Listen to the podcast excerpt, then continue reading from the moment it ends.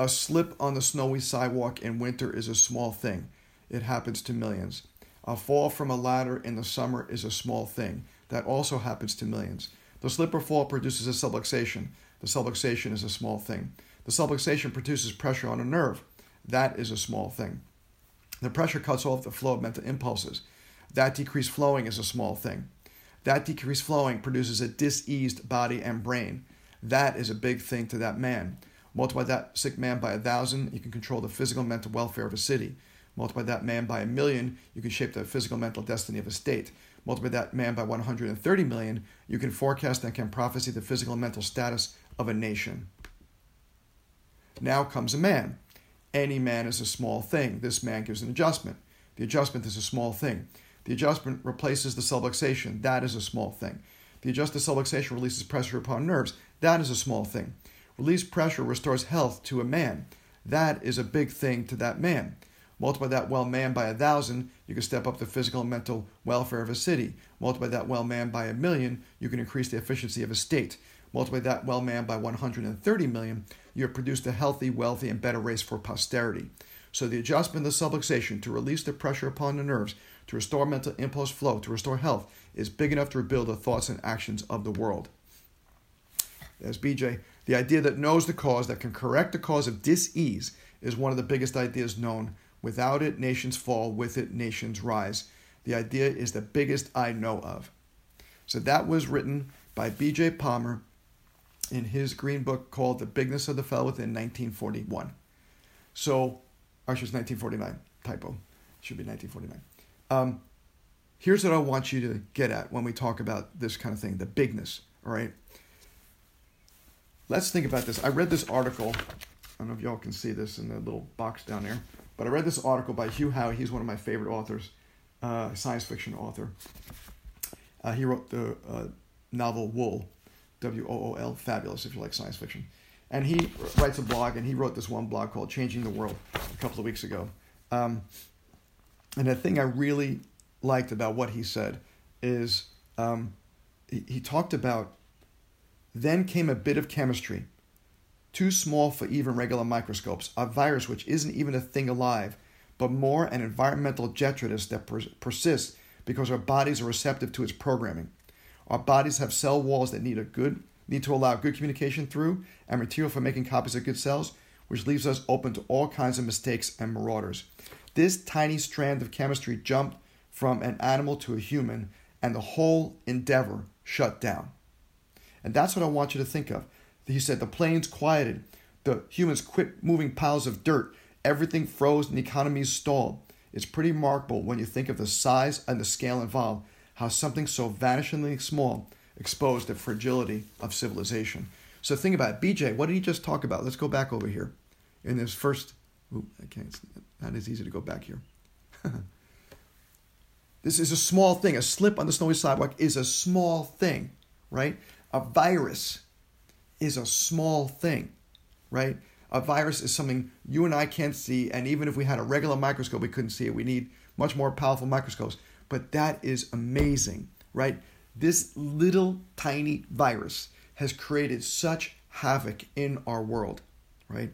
And what I want you to think of is like what BJ says over here. Let's say we can just substitute a slip on the snowy sidewalk is a, a virus that started in China, right, is a small thing. But it happened to millions, right? Or it's going to happen to millions probably, right? But here's the deal, right? I'm still in practice. Monday, Wednesdays, and Fridays, I am still in practice. Yesterday, I saw a boatload of people, a lot of kids. The last person I saw was a pregnant lady. That's what I want, right? Because chiropractic is an essential healthcare provider, according not just to me, and not according to like the GCC, the Georgia Chiropractic Council, or not according to you know, the ICA, the International Chiropractic Association, or whatever. The the chiropractic is an essential healthcare business according to the Department of Homeland Security. If you go on their website and see a listing of all this essential services, right? Chiropractic is listed as one of the essential services, um, and, and and not just listed as like some states uh, are saying um, healthcare services, right? Or, or other healthcare providers is what it says, like in the state of Georgia. uh, Governor Kemp said. He said other healthcare providers. So we're in the other category. But the Department of Homeland Security, which is the thing that is on top of everybody else, they actually say we are, and they actually mention chiropractors are uh, essential healthcare providers and part of the essential business team. So that's why we're still open. Now, yes, we are, you know, having precautions. If you've seen any of my uh, videos, you uh, uh, or post Facebook posts, you see that we are myself and my interns and everybody are we're wearing masks, we're wearing gloves, we're cleaning like crazy. We're only allowing one person or family in at a time. Uh, you know, we're we're doing all the social distancing the way they're asking. So we're taking care of our people in the best possible way. We're cleaning like crazy. We have Lysol wipes and we have Lysol spray and we have bleach wipes and we have all kinds of stuff. We're not allowing anybody with any kind of symptoms uh, of sickness to come into the practice. Fevers, etc. Nope, sorry. Even though normally not a problem, that's how we're doing it. I've adjusted people outside.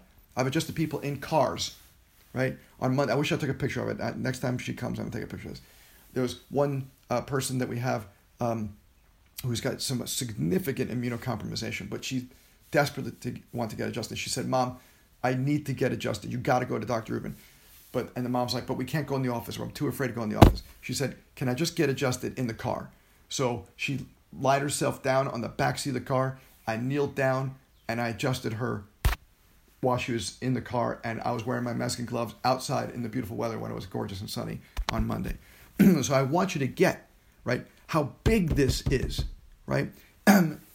what you do, what you're learning to do, is how big this is, right? And to me, there's nothing more important of being a chiropractor than continuing to serve our people, even during a pandemic, right? Even during a pandemic, we are serving our people, we are serving our children.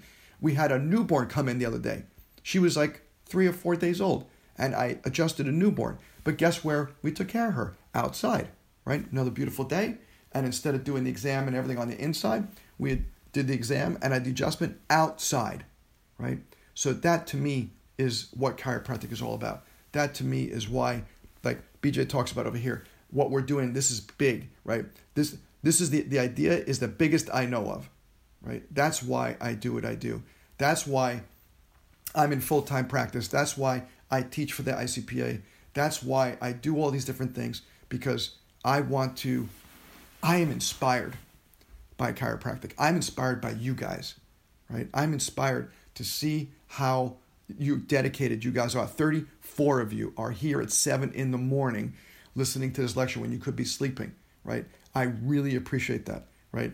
And so what I'm going to do every morning for you guys is we're going to do a green book session like this to spiz you up because I know all the other classes, I don't know what on earth they're doing, um, but whatever it is they're doing, I am going to spiz you up with some green book stuff and all this is being recorded, so you can go back uh, if you uh, and tell your friends if they want to get a little spizz, they want to get a little philosophy, um, they can listen to this. I'm also recording it for my podcast, so it's going to be posted on the podcast, so the world can hear what we're talking about because the world needs to to, to understand what we're doing. My podcast is called Chirocast, and uh, I've been doing this because a pediatric diagnosis student about three or four years ago told me, why don't you post your stuff on a podcast? And I did not even know what a podcast was at that moment. But now I have over 340 episodes on my podcast of these little episodes and things from ICPA and things from other you know lectures and stuff. So take advantage right now. I know this is a horrible time. I know this pandemic is scary as all get out. Um, but take advantage of this time. And what I want you to know is under weekly lessons, under weekly lessons, I have given you four green books, four green books that you can download. so if you go on our Blackboard page under weekly lessons, there are four green books, including the bigness of the fellow within. Excuse me. This was on page one uh, six thirteen. Um, so if if you are interested in really taking advantage of the time that you have now, um, not that you have all kinds of special time, because I know you guys are crammed with all kinds of classes and stuff. Um, but if you want to take some, take a couple minutes a day and read these green books, right? And my here's my goal. I want everybody to get an A in this class, and I want everybody to come out of this class a little more excited about chiropractic, right? A little more excited. So when we meet again whether it's at the end of this quarter or you take some of my electives. We have three electives that I teach the pediatric uh, advanced pediatric technique, advanced pediatric diagnosis, and pediatric health challenges. So if you take any of those classes, I hope we get a chance to meet so that we can talk about this experience, right? Because to me, this experience, this is going to be defining, right? This is going to be a defining moment for so many people. And yes, it's financially crazy challenging out there. And yes, there's a lot of horrible things going on. And I agree. And I'm not even I'm not trying to Pollyanna or sugarcoat any of this kind of stuff. But I know that to me, my most important job is to deliver the service, right? Uh, I was in the Rotary Club for many years, and the Rotary Club's motto is service above self. I am giving service to my patients because I want them to be the strongest, best they can be, right? And that's what I want from you guys too. Is I want you guys to be the strongest and best you can be too. So